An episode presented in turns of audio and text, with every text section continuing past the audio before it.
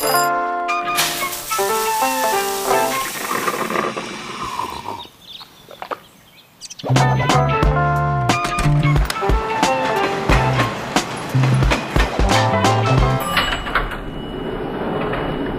työpäivää. Täällä taas sovittelemme työpäivää podcastin askelmerkkejä kohti päivän teemaa, josta tapojemme mukaisesti keskustelemme suoraan ja avoimesti.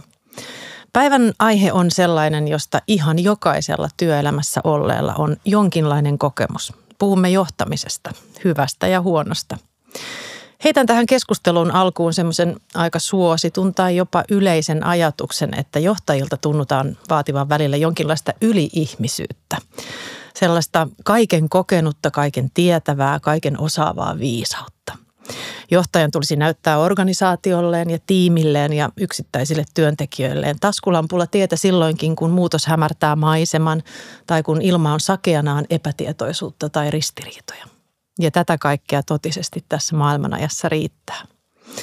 Mutta onneksi meillä on hyviä johtajia ja kaksi sellaista on täällä tänään studiossa puhumassa erityisesti hyvästä valmentavasta johtamisesta. Tervetuloa yhteiskunta-alan korkeakoulutetut YKAN palvelujohtaja Maria Teikari. Tervetuloa. Kiitos. Ihana olla täällä Kiva taas. nähdä. Ja Suomen ammattivalmentajat Saval ryn puheenjohtaja Erkka Westerlund. Joo, kiitos.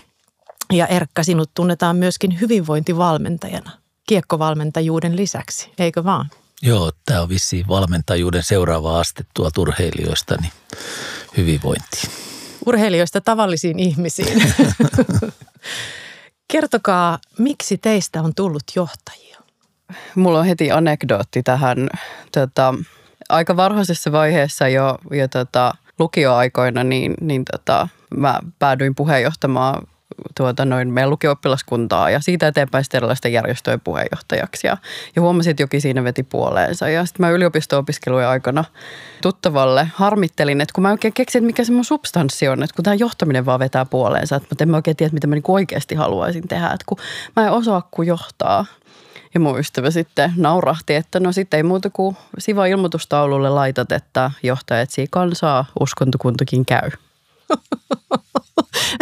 No miten siinä sitten kävi? En laittanut ilmoitusta, mutta, mutta ehkä siinä sitten, kun, kun tota vuodet vierin ja aloin ymmärtää, että itse asiassa johtaminen on se substanssi. Että johtaminen on semmoinen substanssi, joka siirtyy sitten vaan erilaisiin toimintaympäristöihin. Voiko ihmisiä johtaa? Ihmisten kanssa voi tehdä yhteistyötä, tehdä, tehdä yhdessä töitä, mutta, mutta tota, me ollaan ehkä siirtymässä vielä, kun me ollaan siirtymässä niin kuin asioiden johtamisesta ihmisten johtamiseen, niin se ei enää mun mielestä se sana ei ole hyvä. Ei, ei, ei ihmisiä voi siltä. Kuka johtaa sua? Niin, minä itse. Niin, niin, hei, just tämä. Kyllä. Mun mielestä meidän pitäisi päästä siihen. Meidän, me tarvitaan semmoinen henkisen kasvun lisä johtajuuteen nyt, että meidän, meidän pitää oppia tuntee itsemme todella hyvin ja sen jälkeen johtaa itsemme hyvin. Mä oon itse asiassa puhunut sellaisella termillä kuin henkinen korjausvelka. Sopisiko se tähän johtajuuteen, että tietyllä tavalla meidän pitäisi tunnistaa se oma osaamattomuutemme näissä henkisen puolen asioissa ja omissa henkisissä voimavaroissamme, jotta voimme sitten jakaa sitä viisautta myös muille. Onko tämä ihan mahdoton ajatus? Ei, mä luulen, että me ollaan aika paljon velkaa. Mm. Meillä on paljon. Itsellemme paljon. ja muille. Niin, niin, just näin. Aika syvään päätyyn heti, Maria. Mm. Mahtavaa. Mä en taas pysy penkissäni. Siis kuinka ajankohtaista onkaan koronavuosien jälkeen vielä erityisesti tämä hyvinvointikysymys yksilöiden kannalta ja kollektiivisesti. Mä oon samaa mieltä Erkan kanssa siitä, että, että meillä on tapahtumassa johtajuudessa muutosta. Mä itse ehkä tarkastelen sitä niin kuin tutkimuksenkin kautta siitä näkökulmasta, että, että johtaminen lakkaa olemasta siis pelkästään yksilöominaisuus, vaan että siitä tulee myös niin kuin organisaation yhteisöjen ominaisuus. Ja se, se johtajuus, jos nyt käytämme tätä termiä vielä paremmin puutteessa, niin, niin se, se johtajuus on jotakin sellaista, jossa se kapula voi vaihtua ihan tilanteen mukaisesti. Ja, ja tosiasiassa meidän pitäisi lakata niin kuin panttaamasta sitä johtamista pelkästään kuin johtajilla, vaan alkaa miettiä, että miten siellä organisaatiossa kaikilla olisi niitä samoja ikään kuin tähän johtamisilmiöön liittyviä taitoja. Vaikka tiedetään sitten toisaalta ryhmädynamiikasta, että, että jos ei ole tämmöisiä hierarkioita tai sovittu yhteisiä pelisääntöjä, niin joku siellä alkaa aina johtaa. Että on hyvä olla niin kuin tietyt yhdessä sovitut pelisäännöt, mutta että se olisi sillä tapaa niin kuin jaetumpaa se johtaminen. Toki niin kuin organisaatiokohtaisesti. Organisaatiot on hyvin erilaisia. Meidän on Erkka valitettavasti varmaan tätä johtajuutta tässä nyt niin kuin terminä pakko kantaa tämän keskustelun aikana, ellei sulla ole jotain parempaa siihen ottaa käyttöön. Ei ole, ei ole vielä.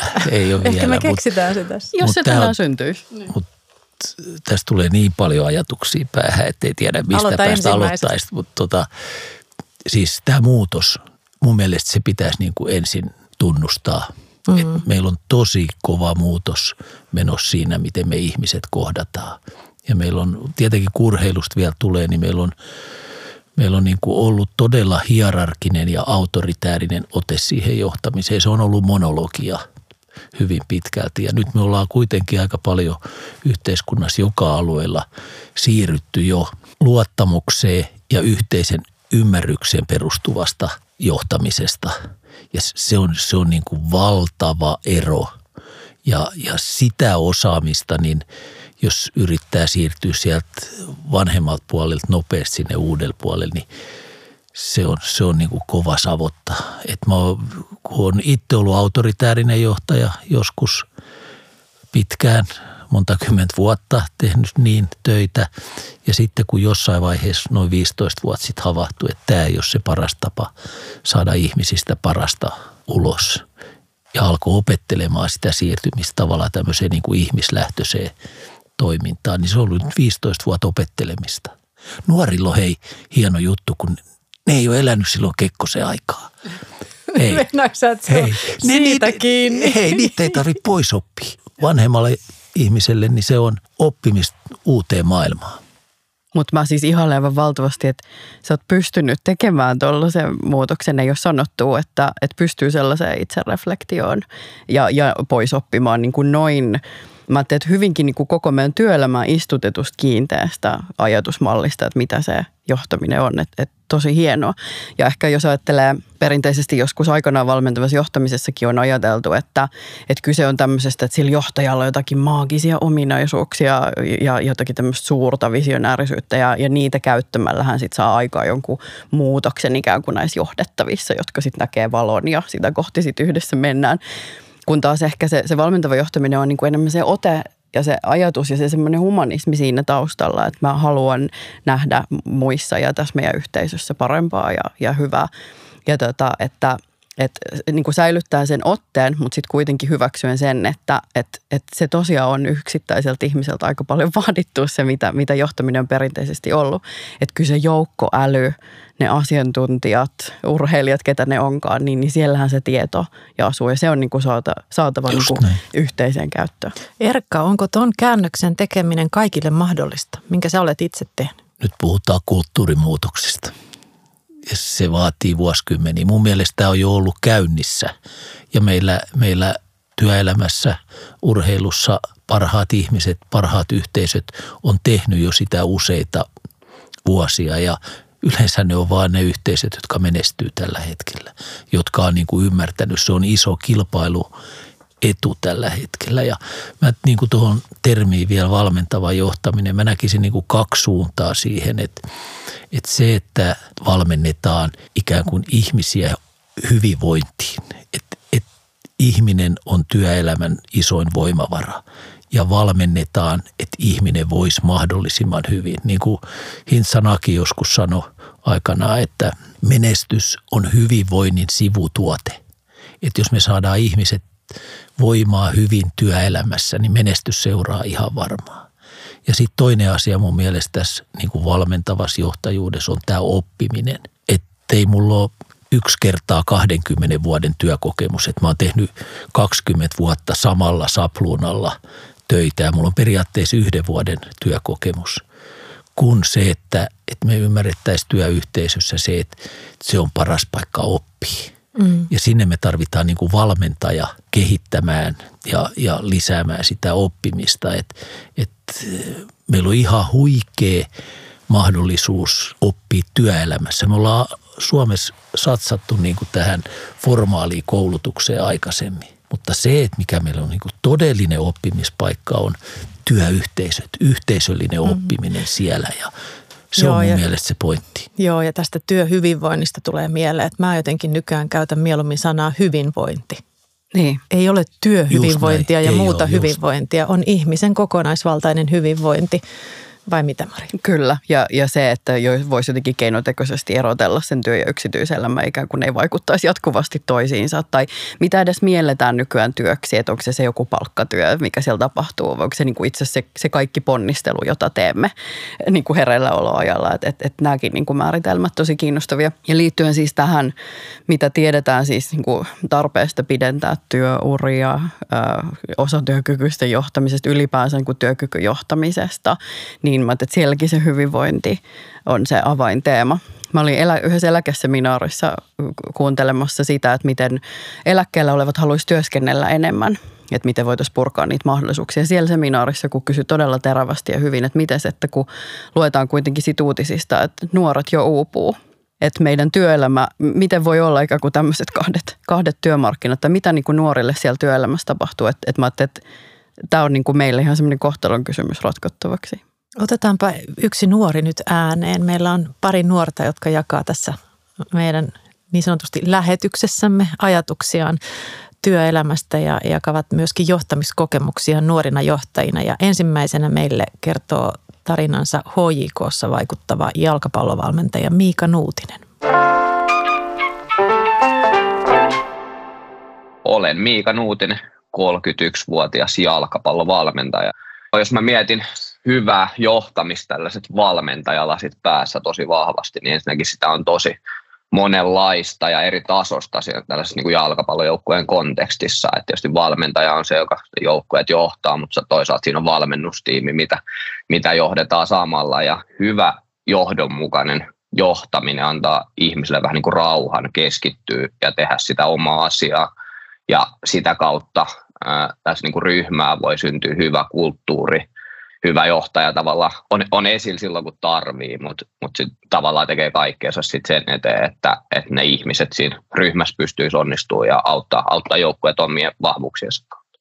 No tuossa arkisessa valmennustyössä mä ajattelen silleen, että, että tietysti jokainen ihminen on erilainen ja, ja kyllä mulle valmennus lähtee siitä, että, että pystyn siinä niin vaatimisessakin lähtee siitä, että mä olen ensin tutustunut siihen siihen pelaajaan ihmisen, luonut molemminpuolisen luottamuksen, vähän niin kuin saa sen sanattoman sopimuksen siitä, että, että hän saa valmentaa. Ja sitten se on sellaista no niin kuin kaksisuuntainen tie, että toisaalta pelaajan pitää luottaa siihen, että valmentaja auttaa silloin, kun sitä apua tarvitaan ja, ja tekee ne kaikki ratkaisut, mitä tehdään, niin sen joukkueen edun mukaisesti. Ja sitten taas totta kai valmentajan näkökulmasta, niin, niin tuota, että pystyy antaa jokaiselle tilaa olla, olla niin kuin sellainen kuin on, ymmärtää, ymmärtää sen erilaisuuden. On tärkeää, se on joukkueessa mun mielestä tosi iso rikkaus, on jalkapallon hienoimpia asioita, että se tuo yhteen sellaisia ihmisiä, mitkä ei varmaan muuten mitenkään tulisi.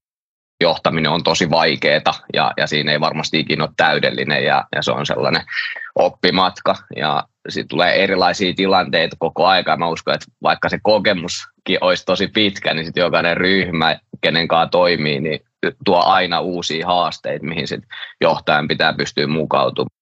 Sanotaan valmentajan työ on koko aika sit sellaista niin tutustumista itseen myös muiden ihmisten kautta ja, ja mitä enemmän pääsee tavallaan sinuiksi itsensäkaan näissä asioissa, niin sitä kautta se johtaminenkin on helpompaa.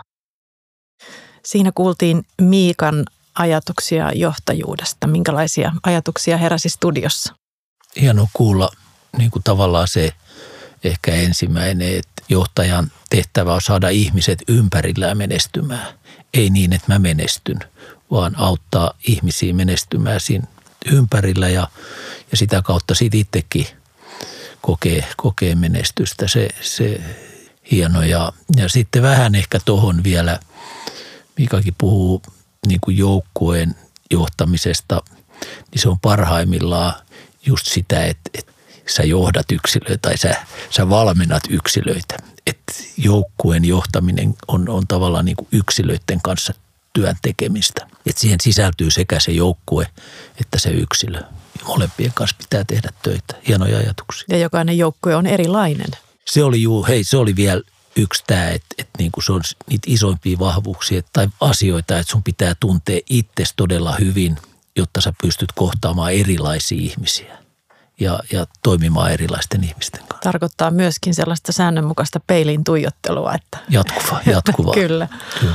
Joo, sinne ei, ei tuota saa, saa jäädä lepää laakereille. Ähm, samaa mieltä, että tosi viisaita ajatuksia.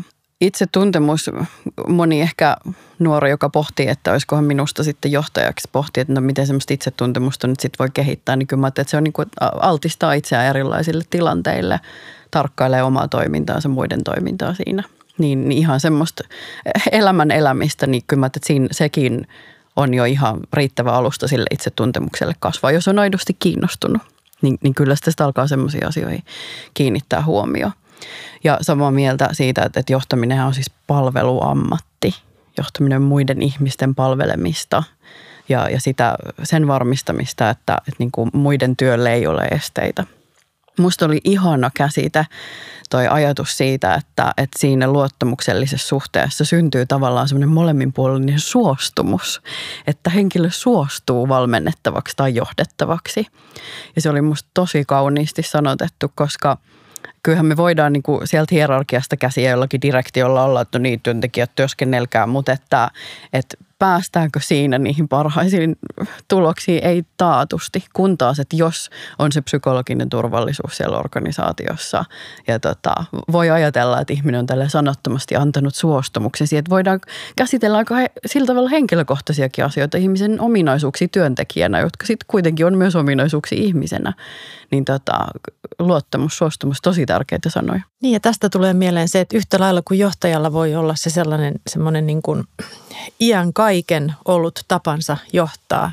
Niin kuin sä Kierkka sanoit, että sä olet tietoisesti opetellut pois siitä jostakin vanhasta ja, ja vähän erityyppisestä johtamisesta, niin samahan se on työntekijöillä. Että kyllähän työntekijöillä, joka tulee uuteen organisaatioon, saattaa olla joku pitkäaikainenkin kokemus tietynlaisesta johtamisesta, josta pitää myös oppia pois.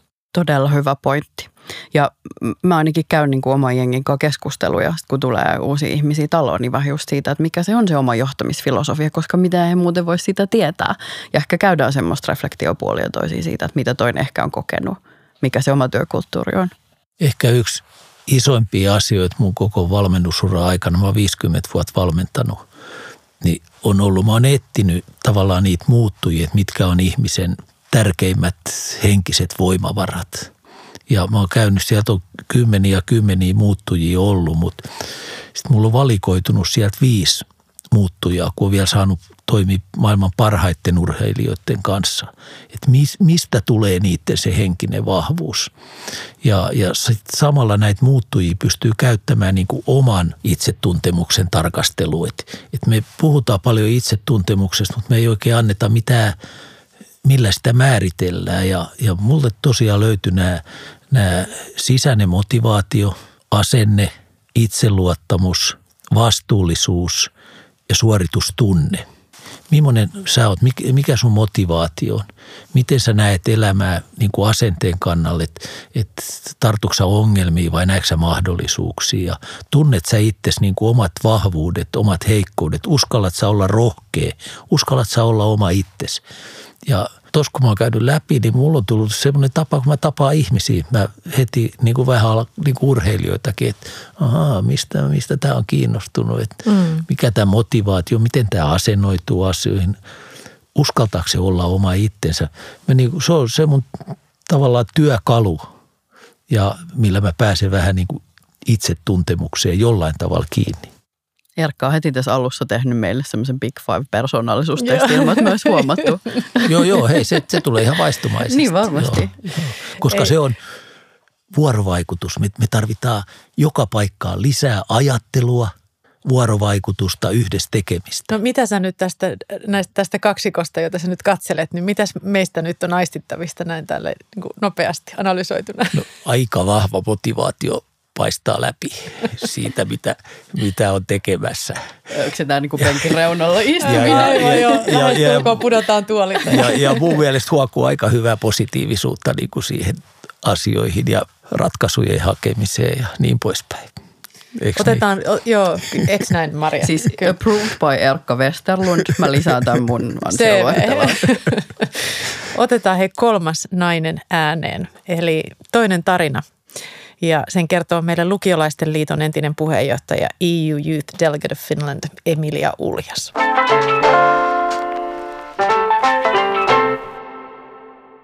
Mun nimi on Emilia Uljas. Mä oon 21-vuotias ja tota, mä opiskelen politiikkaa ja viestintää Helsingin yliopistolla ja pari vuotta sitten johdin ää, Suomen lukiolaisten liittoa, eli, eli tausta on pitkälti siellä puheenjohtajuudessa. Mä sanoisin, että se, että johtaa tuollaista isoa joukkoa tosi erilaisia ihmisiä, niin ää, siinä erityisen tärkeää on mun mielestä semmoinen kunnioitus Mm, tämä nimenomaan, mä näen, että johtajalla on tässä ihan erityinen vastuu, koska kun on johtaja ja johdettavia, niin siinä on luonnollisesti semmoinen tietynlainen valta-asema. Mun mielestä hyvällä johtamisella on ihan hirveän suuri merkitys organisaatiolle. Mm, tämä pätee sekä asioiden että ihmisten kohdalla. Veikkaan, että monet organisaatiot pärjää myös usein tällaisen ei niin hyvän johtajan kanssa, mutta toisaalta, jos olisi erityisen jotenkin epäkohtelias tai sellainen johtaja, joka erityisesti ehkä on sellaisessa omassa norsuluutornissa, niin, niin se voi aika helposti myös myrkyttää koko työyhteisön. Mulla oli pitkään semmoinen tietynlainen oletus siitä, että millainen johtajan pitää olla, ja ehkä erityisesti semmoinen, että, että ei pidä näyttää niille johdettaville niin mitään negatiivisia tunteita, vaan pitää pysyä sellaisella jotenkin tosi positiivisella asenteella koko ajan. Mm, ja positiivinen asenne on totta kai tärkeää, mutta myös semmoinen haavoittuvaisuus ja tietynlainen inhimillisyys, niin se, että näyttää sitä niille johdettaville, niin, niin se lopulta voi myös kantaa tosi pitkälle kukaan ihminen ei ole jatkuvasti hyvän tuulinen ja kukaan ihminen ei ole joka ikisessä tilanteessa aina positiivinen. Mm, ja se, että uskaltaa näyttää sellaisen inhimillisemmän puolen itsestään, niin se lopulta herättää paljon kunnioitusta ja, ja sitä arvostetaan. Ja mä näen, että se on myös yksi hyvän johtajan merkki. Maria, olet miettelijän näköinen. Joo, jäin miettimään tätä ajatusta siitä, että tai tiedetään tutkimuksesta, että, että johtajan vaikutus organisaation tulokseen ei ehkä ole niin suuri kuin mitä me ehkä arkeajattelussa helposti ajatellaan. Että se on sitten johtajasta kiinni, että menestyykö nyt toi organisaatio vai ei. Niin ei, että kyllä se on kiinni työntekijöistä, että menestyykö se organisaatio vai, vai ei. Ja jäin niin kuin miettimään sitä, että että se, jos se johtaja ei pysty niin kuin täysin sössimään sitä tulosta, niin kyllä sen, niin sitä, sen hyvinvoinnin se pystyy kyllä sössimään. Että kun johtajasta ja johdosta on sitten kiinni koko se organisaation kulttuuri. Millaista on aamulla tulla töihin? Tuntuuko siltä, että täällä on, täällä on niinku kiva ja hyvä olla, moikkaaksi ihmiset mua. Mutta se kaikki lähtee siitä johtajaesimerkistä. Että sen kyllä pystyy sössiin ja, ja silloin sitten iso vaikutus siihen, että viihtyykö ihmiset töissä ja kai silläkin on joku arvo sen tuloksen rinnalla.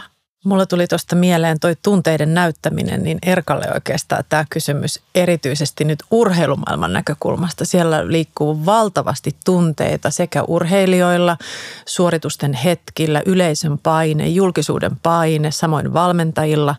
Tämä liittyy pitkälti tunteisiin. En mä tiedä, onko mitään muuta yhteiskunta yhteiskunnan tämmöistä niin toimialaa, mihin liitetään tunteita yhtä vahvasti, jopa tämmöistä kansallistunnetta. Miten tämä näkyy siinä johtamisessa tai miten sen pitäisi näkyä? Joo, tunne on siis iso voimavara. Ei siinä, siinä voisi olla niin kuin yksi asia, mikä urheilusta voisi vielä. Ja kyllähän nyt on työelämään tuotukin paljon niitä, niitä asioita, että, että tota, kun luullaan, että se taitotaso on jollain tasolla ja sitten kun saadaankin oikein hyvä tekemisen meininki, niin taidot kasvaa tunteen avulla. Se tulee semmoinen hyvä tekemisen tunne, mutta toi mitä – Anna kysyit tuosta, niin kyllä se urheilussakin alkaa näkymään. Joissain urheilulajeissa jo selvemmin esimerkiksi se, että valmentajat elääkin voimakkaasti mukana ja näyttää tunteensa hyvillä hetkillä ja huonoilla hetkillä, kuin ennen saattoi olla niin, että ne oli kivikasvoja eikä näyttänyt kenellekään mitään. Piti semmoisen pokerin ihan tarkoituksen yllä. Että tästä hyvästä puheenvuorosta taas tuossa välillä, niin mun mielestä tämä on se iso juttu, tämä erilaisuus – ja, ja niin kuin johtajienkin erilaisuus. Ja, ja tästä mun mielestä me tullaan siihen niin kuin taas, että uskallatko olla oma itsesi? Tunnetko itsesi hyvin ja osaatko johtaa niin kuin omana ittenäsi, etkä hae jotain mallia muusta. Että sä oot aito oma itse siinä, siinä johtamistilanteessa. Ja mulle itsellä, kun mä 50-vuotiaana huomasin sen, että mun ei kannatakaan näytellä jortikkaa tai tammista, että mä voin olla ihan Westerlund, niin, niin mulla alkoi niinku ihan uusi työelämä siitä. 50-vuotiaana. Et, ja mä aloin nauttimaan mun työstä. Sen takia me, kun me puhuttiin miten vanhempia voisi niin kuin jatkaa työelämässä. Niin mä opin 50 nauttimaan työstä. Ja se oli niin kuin semmoinen hetki, että vau, wow, hei, mä haluan tehdä tätä vielä pitkään. Ja miten me voitaisiin luoda nuorille työntekijöille tätä samaa tilaa? Just näin. Uskaltaa, Hyvällä johtamisella. Just näin. Uskaltaa olla oma itsensä ja kyllä se on sitten se, se esimerkki. On olemassa taas ihan tämmöinen käsite kuin tunnejohtaminen ja sillä pyritään niinku kuvaa sitä, että kyllä johtajan tehtävä on, on johtaa sitä oma organisaationsa tunneilmastoa. Ja se on juuri sitä, että sen lisäksi, että niitä tunteita näytetään, niin opetellaan myös yhdessä, että miten sitä tehdään kunnioittavasti ja, ja, ja kestävällä tavalla ja, ja niin kuin muut huomioiden. Niin tota, palaan vielä tähän viihtymiskysymykseen, että, että sillä on ihan oma arvonsa, että sinne, sinne työpaikalle on hyvä tulla niin ison osan sitten kuitenkin vie meidän ajasta. Tästä tulee mieleen se, multa kysyttiin jossain tilaisuudessa, kun teen sparrailen työyhteisöjä hyvinvoinnin ja vuorovaikutuksen suhteen ja sovittelen ja ratkon konflikteja, niin kysyttiin, että että mikä on, on niin kuin suurin haaste työpaikoilla ja johtajuudessa. Ja mä, se tuli aivan automaattisesti, että kyky ottaa esille hankalia asioita, puuttua niihin, rohkeus lähteä ratko, ratkomaan niitä jopa ennaltaehkäisevästi heti, kun jotain signaaleja alkaa näkyä. Miten te käsittelette hankalia tilanteita? Mitkä on teidän neuvot johtajille näiden tilanteiden ratkomiseen ja käsittelyyn?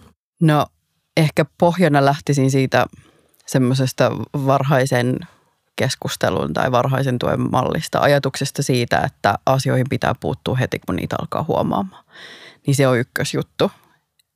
Me ollaan asiajohtajien kanssa ja kuten Erkka sanoi, niin, niin muutos on tapahtumassa siihen, että me ymmärretään, että se johtaminen tosiaan ihmisten kanssa toimimista yhteistyössä. Niin sitten ehkä tällaiset hankalat asiat monessa organisaatiossa saatetaan vähän harjailla matoalla ja ajatella, että on aikainen sieltä hoitaa. Niin pahemmaksi hoitaa. Kotonakin on tehty näin. Just näin, on purtu hammasta ja menty eteenpäin ja, ja hyvin on sujunut ja hyvin on voitu. Niin, niin kyllä se, että, että niihin asioihin tartutaan heti.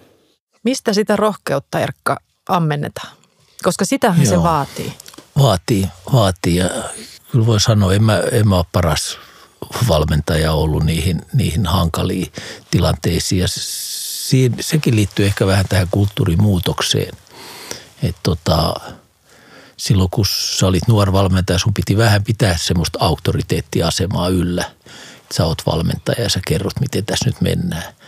Niin se oli vaikeampaa vielä niissä tilanteissa. Että sitten ehkä nyt tässä, kun, kun se perustuukin luottamukseen, niin mun mielestä se iso asia, että sitä vuorovaikutusta on niin kuin jatkuvasti. Et, et, meillä on muutenkin vähän niin kuin tässä valmentamisessa semmoinen, että me ei kerrota asioita, me vaan tehdään ja mun mielestä siitä, että me päästään niin kuin vaikuttaa toisen ihmisen mieleen, niin se, että me puhutaan enemmän ja, ja välittömästi kun tulee niitä epämiellyttäviä, aletaan jo aistimaan jotain, niin aletaan keskustelemaan. Et siihen tulee se, niin kuin se vuorovaikutus heti niin aikaisin kuin mahdollista niin mukaan. Et se, on, se on yhteinen asia, sitten aletaan yhdessä ratkaisemaan sitä. Sehän edellyttää sitä luottamusta, luottamusta josta aikaisemmin nimenomaan. puhuttiin. Sitä ei silloin aikaisemmin. Molemmin puolista. Mm. Siinä autoritäärisessä otteessa, niin se, se ei oikein niin kuin Se oli enemmän tottelemista. Siihen. Niin, niin. Aika harvoin me puhutaan johtajan omasta hyvinvoinnista, miten sitä pitää vaalia ja, ja miten siitä keskustellaan, mutta Oletteko te osanneet pyytää apua silloin, kun, kun olette sitä tarvinneet? Ja mistä te olette sitä hakeneet? Aika, aika pitkälle tässä on yrittänyt itse selviytyä. Joskus kun on esimerkiksi saanut potkut töistä nuorempana valmentajana, kun ei osannut hakea apua. Huomasi jälkeenpäin, että mä kävin seitsemän vuotta sitä prosessia läpi. Että, että ne, ne arvet, henkiset arvet ei helposti häviä – ja, ja tota, sitten taas joku toinen keissi, kun ymmärs hakea apua yhdessä vaikeassa tilanteessa, niin sä pääsit päivän hyvällä keskustelulla koko siitä ongelmasta yli. Eli, eli tota, just tämä kysymys, jo en mä osaa antaa vastausta, mutta, mutta se, että käytä apua, käytä sitä, sitä ympäristöä siinä, missä sä oot, niin hyväksi. Siellä varmaan löytyy, löytyy auttajia. En mä ainakaan pärjäisi yksin, koska mä uskon muutenkin siihen joukkoälyajatukseen – että mulla, ei, mulla harvoin on se viisaus, vaan se syntyy nimenomaan esimerkiksi tämmöisessä huikeassa keskustelussa, jossa me juuri olemme, niin se, mihin yhdessä pystytään, on, on jotain enemmän kuin mihin yksin pystyisi. Ja tota, mulla on vaikka semmoinen johdon tukipalvelut, tuota, signalryhmä ja aamukahvitteluporukka, jonka kanssa sit voi joskus päästä vähän höyryyn. Mutta Anna, tuohon vielä kun puhutaan hyvinvoinnista, me puhuttiin jo, että pudotetaan se työhyvinvointi jo pois sieltä, koska ihan kun olen tehnyt taas paljon työelämän kanssa, niin aika usein ihmisen se pahoinvointi tuleekin työajan ulkopuolelta. Se ei tule työpaikalta, vaan se tulee siitä kokonaiskuormituksesta ja levon, levon vähäisestä määrästä ja näin, mutta sitten se myös yhdistää tämä hyvinvointi aika paljon niin kuin fyysiseen hyvinvointiin. Siitä, että liikuksa ja miten sä syöt ja lepäät. Ja mun mielestä tähän pitäisi niin kuin tosi nopeasti ottaa rinnalle tämä henkinen hyvinvointi. Ja se on se mielenkiintoinen juttu, että miten me niin kuin pystytään sitä edistämään. Ja sitten me palataan taas tämän keskustelun alkuun siihen itsetuntemukseen, itsensä johtamiseen ja sitä kautta pääsee tasapainoon asioiden kanssa ja siitä jopa siihen sosiaaliseen hyvinvointiin, että jos sä tuut itses kanssa hyvin toimeen, niin sitten sä tuut aika hyvin ympäristön kanssa, ihmisten, erilaisten ihmisten kanssa ja, ja mun mielestä tämä vielä ei vähene tästä, että ehkä se kokonaisvaltainen hyvinvointi ja sen huomioiminen. Ja tällä hetkellä mun mielestä se isoin tarve on nimenomaan henkiseen hyvinvointiin. Sitä kautta tulee myös se sosiaalinen hyvinvointi ja siihen satsaaminen niin kuin hyvän johtajuuden kautta. Henkinen ulottuvuus tuo meille aina mahdollisuuden valita oma asennoitumisemme siihen, mitä tapahtuu. Vaikka olisi kuin hankala tilanne, niin meillä on aina vapaa henkinen alue, jota me voidaan käyttää.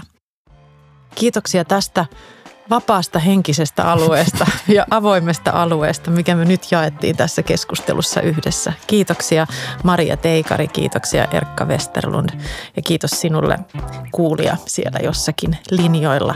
Ja erittäin hyvää vointia ja hyvää työpäivää kaikille. Kiitos. Kiitos.